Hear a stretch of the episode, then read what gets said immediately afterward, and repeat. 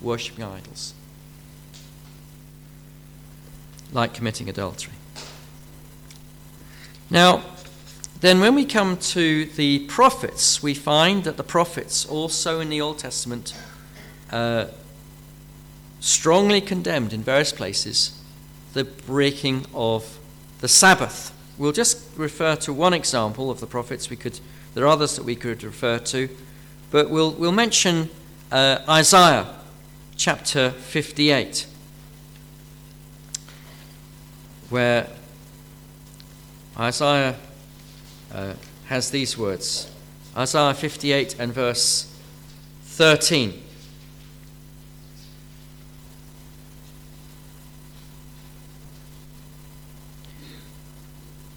God says to his people,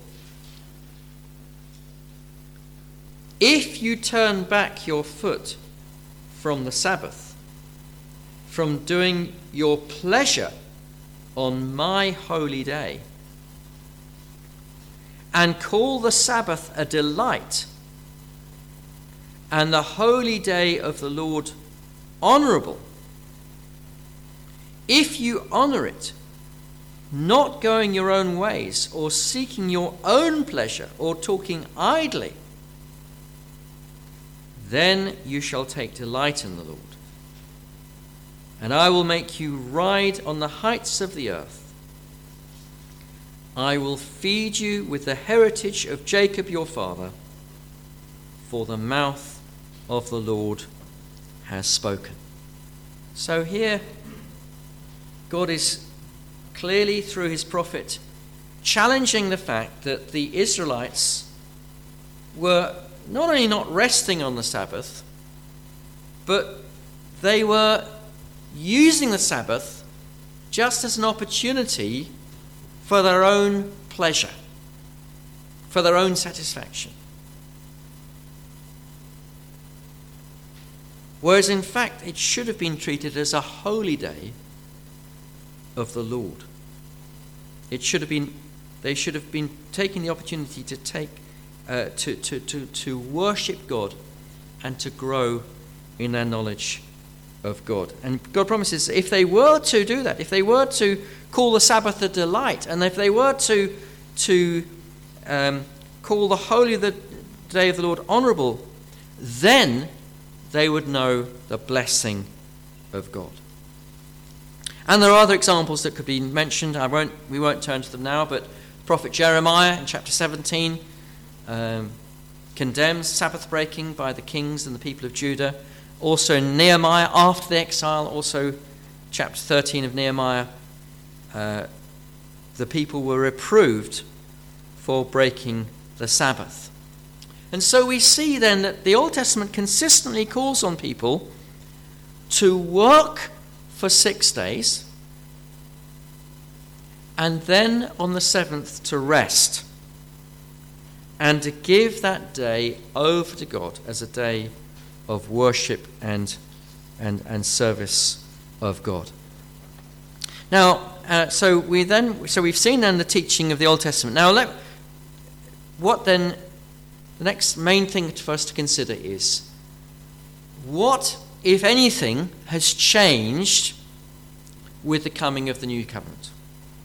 Now, probably very few would doubt that the Old Testament teaches that the Sabbath should be kept. I think probably most people would accept that that is the teaching of the Old Testament. But the question we need to address is whether or not this obligation continues for believers living under the new covenant. Now, we do know, of course, that some obligations for the Jews have ceased in the New Testament era. Men no longer need to get circumcised. They can do if they want to, if they feel it's right, or they, if they wish to for medical reasons, but there's no compulsion upon men to be circumcised. Uh, we do not need to keep religious festivals like the Passover or New Moon celebrations. Uh, we don't need to worry about, uh, about keeping food laws uh, in this New Testament age in which we live. So the question arises should we regard the Sabbath as a ceremonial law which has been fulfilled by the coming of Christ and therefore no longer applies to believers living under the new covenant? Now, I must confess to have been persuaded by such an idea in the past. But as I've thought about it more and, and, and, and studied more, uh, I've come to the view that that way of thinking is mistaken. The way of thinking that the Sabbath is, is just a ceremonial law which, is, which has been fulfilled by Christ. That that is mistaken and that in, we, do, we should indeed regard the Sabbath as an enduring moral commandment for all people. Let me give you some reasons why I think we should regard it in this way. Well, first of all, because as we've seen, the Sabbath is rooted in creation. It goes right the way back to when God made the world. The other food laws of the, of, uh, and the sacrifices of the, of the Old Testament period, they came in with Moses.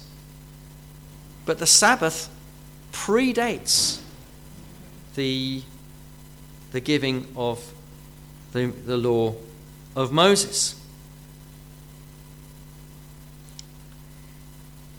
And then also, as we've just as we saw from Exodus 16, that the Sabbath was something which God expected his people to keep when they were in the desert before he'd given the Ten Commandments.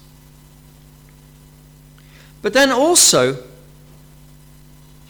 another reason why I think we should see this as something which is enduring is because the Sabbath commandment is part of the Ten Commandments. The Ten Commandments are very clearly distinguished from the rest of the law of Moses and from the ceremonial laws in a number of ways. First of all, because they were spoken by the very mouth of God. God actually spoke these words from the mountain. Then also because these ten laws were written on tablets of stone to, to symbolize how they are enduring and, and, and, and, and lasting. And moreover, when uh, God said to Jeremiah in Jeremiah chapter 31, He said, I will write my law on their hearts. If you look at the, that little phrase, my law, in the rest of Jeremiah, you'll see that and you, you do a concordance on that, you'll see that he's referring to the Ten Commandments.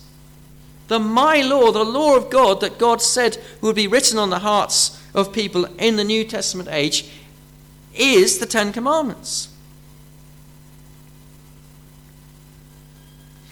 Now, another reason why I think we should see this as, as enduring is because Jesus himself kept the Sabbath. He was accused by his enemies of breaking the Sabbath. But actually, when you look at what he did, he did not break the Sabbath. He broke human interpretations of the Sabbath, which went beyond what God had commanded. Jesus didn't, didn't in no way actually broke that commandment as, as he lived. Then also, when Jesus himself taught about the Sabbath, he did not say that the Sabbath was going to be done away with. What he did was to correct misinterpretations of the Sabbath. He could very easily at that point have said, Oh, look, you don't need to worry about this because the Sabbath is finished or finishing. Now, how different that was as regards food, because when it came to food laws, Jesus said, It's not what goes into a man's mouth that makes him unclean, but what comes out of his mouth that makes him unclean. And Mark comments Thus he declared all foods to be clean. So Jesus thereby swept away food laws. But as regards the Sabbath, Jesus didn't say, no, the Sabbath is coming to an end.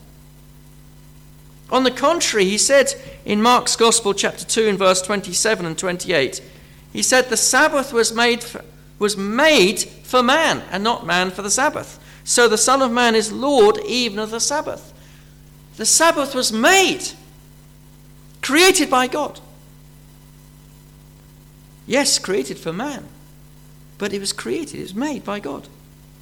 And he, as the Son of Man, the, the Messiah, is the Lord of the Sabbath and can say how that it should be applied. But he doesn't say, as the, as the Lord of the Sabbath, I'm saying it's not going to apply anymore. He says, it's, I can say how it is applied. Now, some would point to how in the book of Hebrews, uh, in chapter 4 of Hebrews, we're told that when a person believes, he enters God's rest.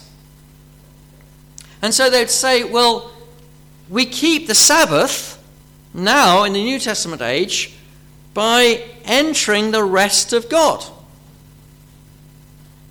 And indeed, Hebrews does teach that, uh, that, that we who believe enter God's Sabbath rest.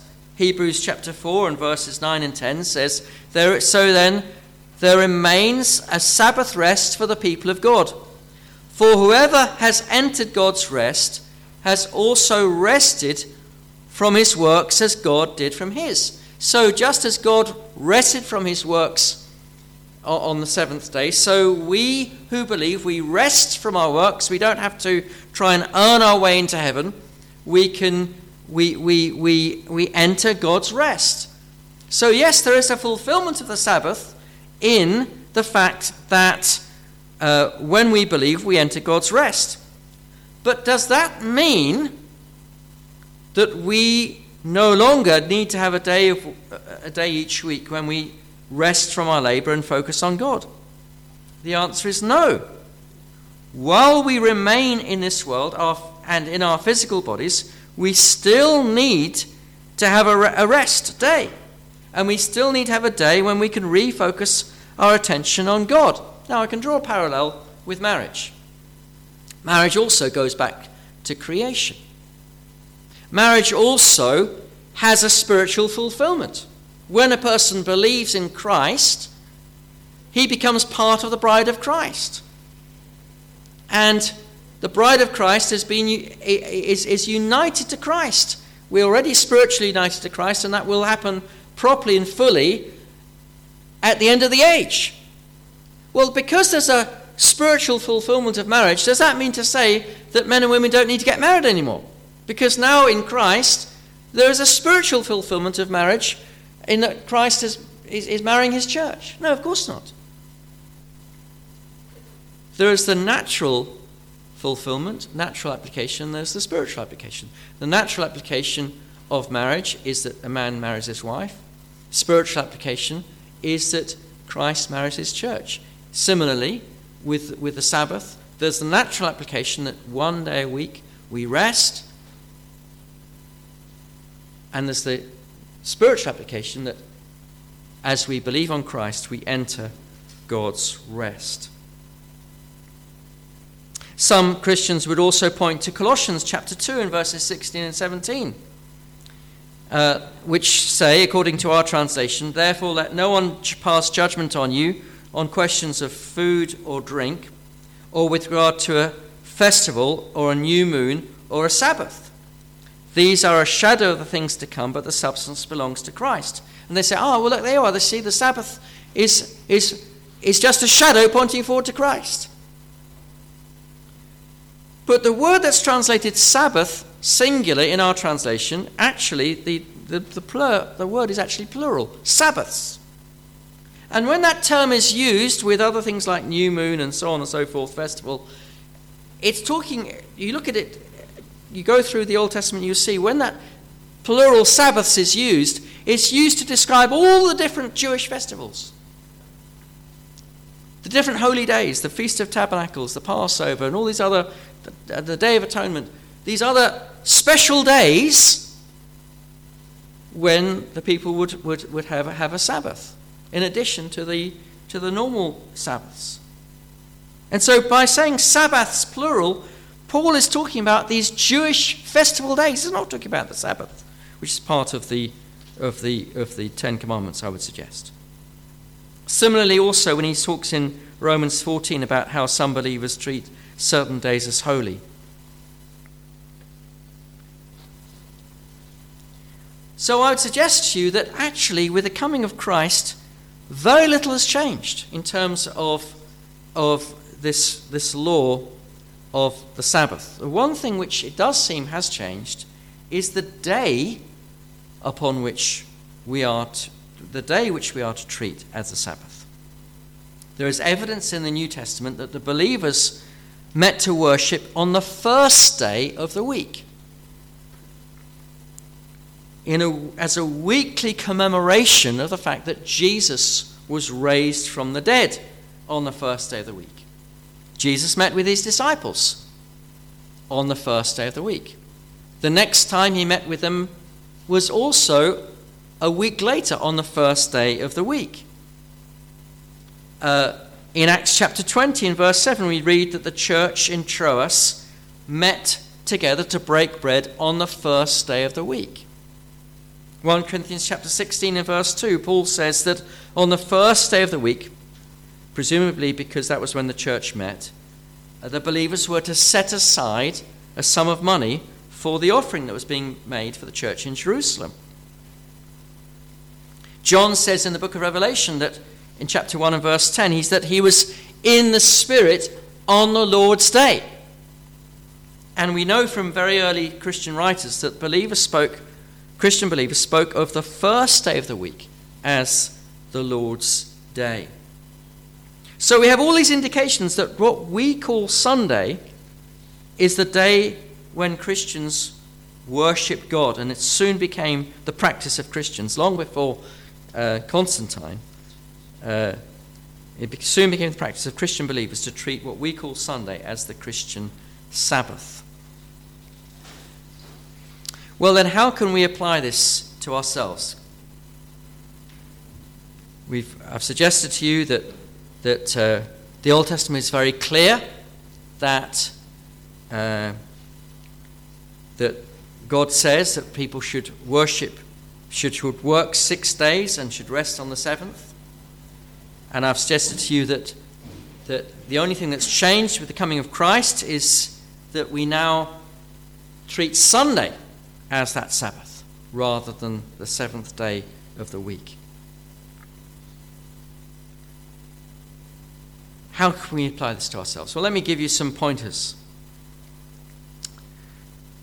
First of all, we see from this commandment that we should work six days a week. Sometimes people say, Well, what's the point in life? What's the point of doing anything? Why should I bother to get up? Why should I bother to make my bed? Why should I bother to, to brush my teeth and do anything? Why should I bother to to, to be a student or to, to go to work? Well, the answer is because God has commanded it. He's told us. It's not just, you don't just work. You know, people say, well, you work to get money, and then you spend your money, and you work to get more money, and you spend your money. Think, oh, there's no point. Well, there is point because God has told us we are to work. We should work six days a week. If you are, if you have a paid job, then do that. Do it gladly. If you are retired, or if you are disabled, or if you're a full time homemaker, or if you cannot find paid employment, still work as much as you're able to. You might only be able to do an hour or two a week. Well, do what you can to the glory of God. another application I would say is this if you at the moment are involved in a job that in, in, you have a job that involves Sunday working, look for a job that enables you not to work on Sunday. I'm not saying you should just leave your job and have no job at all because then you wouldn't be able to fulfill that previous thing that you should work six days. But if you've got a job that, that involves some Sunday shifts, seek for a job which, which gives you freedom from working on Sunday. I would also say this get your household jobs done during the week, Monday to Saturday. That's your time for doing your washing, your DIY, your shopping, all the other things you've got to do. Get them done during the week. Whatever you can't get done, whatever you don't manage to get done by Saturday night, say, okay, it wasn't God's will for me to do that this week. I'll do that next week.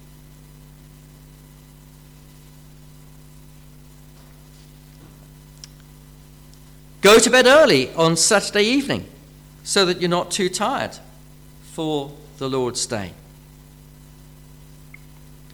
And when it comes to the Lord's Day, do not engage in those activities which would stop you or others from treating Sunday as a Sabbath. Don't go shopping. Don't do your laundry. Don't do your ironing. Don't do your school work or your university work or background reading for your job, your emails engaging in competitive sports, your house repairs, going to restaurants. Because if you go to a restaurant, you're employing somebody else, aren't you? So cut out of your life all those things which will stop you from being able to treat Sunday as a Sabbath. And then positively use the day for spiritual advantage. Get up early. Pray. Pray for the day. Pray for the, the, the, services. Pray for the preacher. Pray for your own heart. Pray for God to work in people's lives. Attend the morning service in person if you're in a position to do so, not everybody is, but if you're in a position to do so, consider having somebody back for lunch so as to be able to have fellowship with that person. You might want to have a rest after lunch in order to be on the ball for, for the rest of the day. Nothing wrong with that if you, if, you, if you feel the need for that. Use the afternoon in a profitable way. You could read your Bible, read a Christian book, uh, maybe visit somebody, maybe write a Christian let- write a letter to somebody, maybe in, get involved in evangelism, do some street work. And then when it comes to the evening, come if you're physically capable at all, come back to the church for the evening service.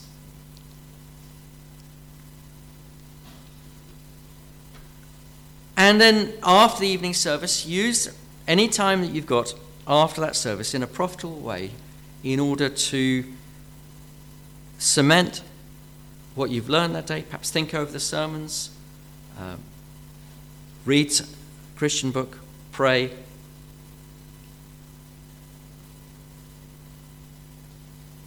So that that whole day is given over to God.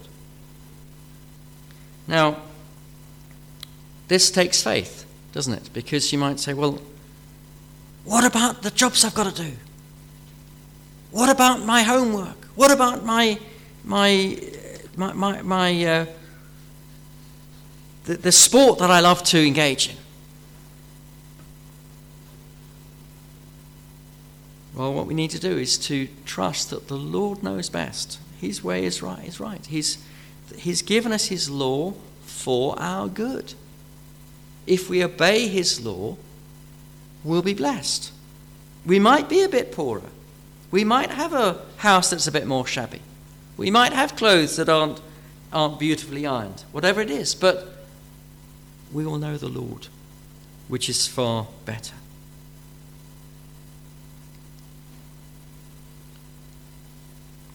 And what I do need to say to us all is this that the most important thing is to come to Christ, to receive his salvation. We mentioned earlier about those who believe enter God's rest. You see, you could do all that I've talked about in terms of, you know, keeping the Sabbath, at least outwardly.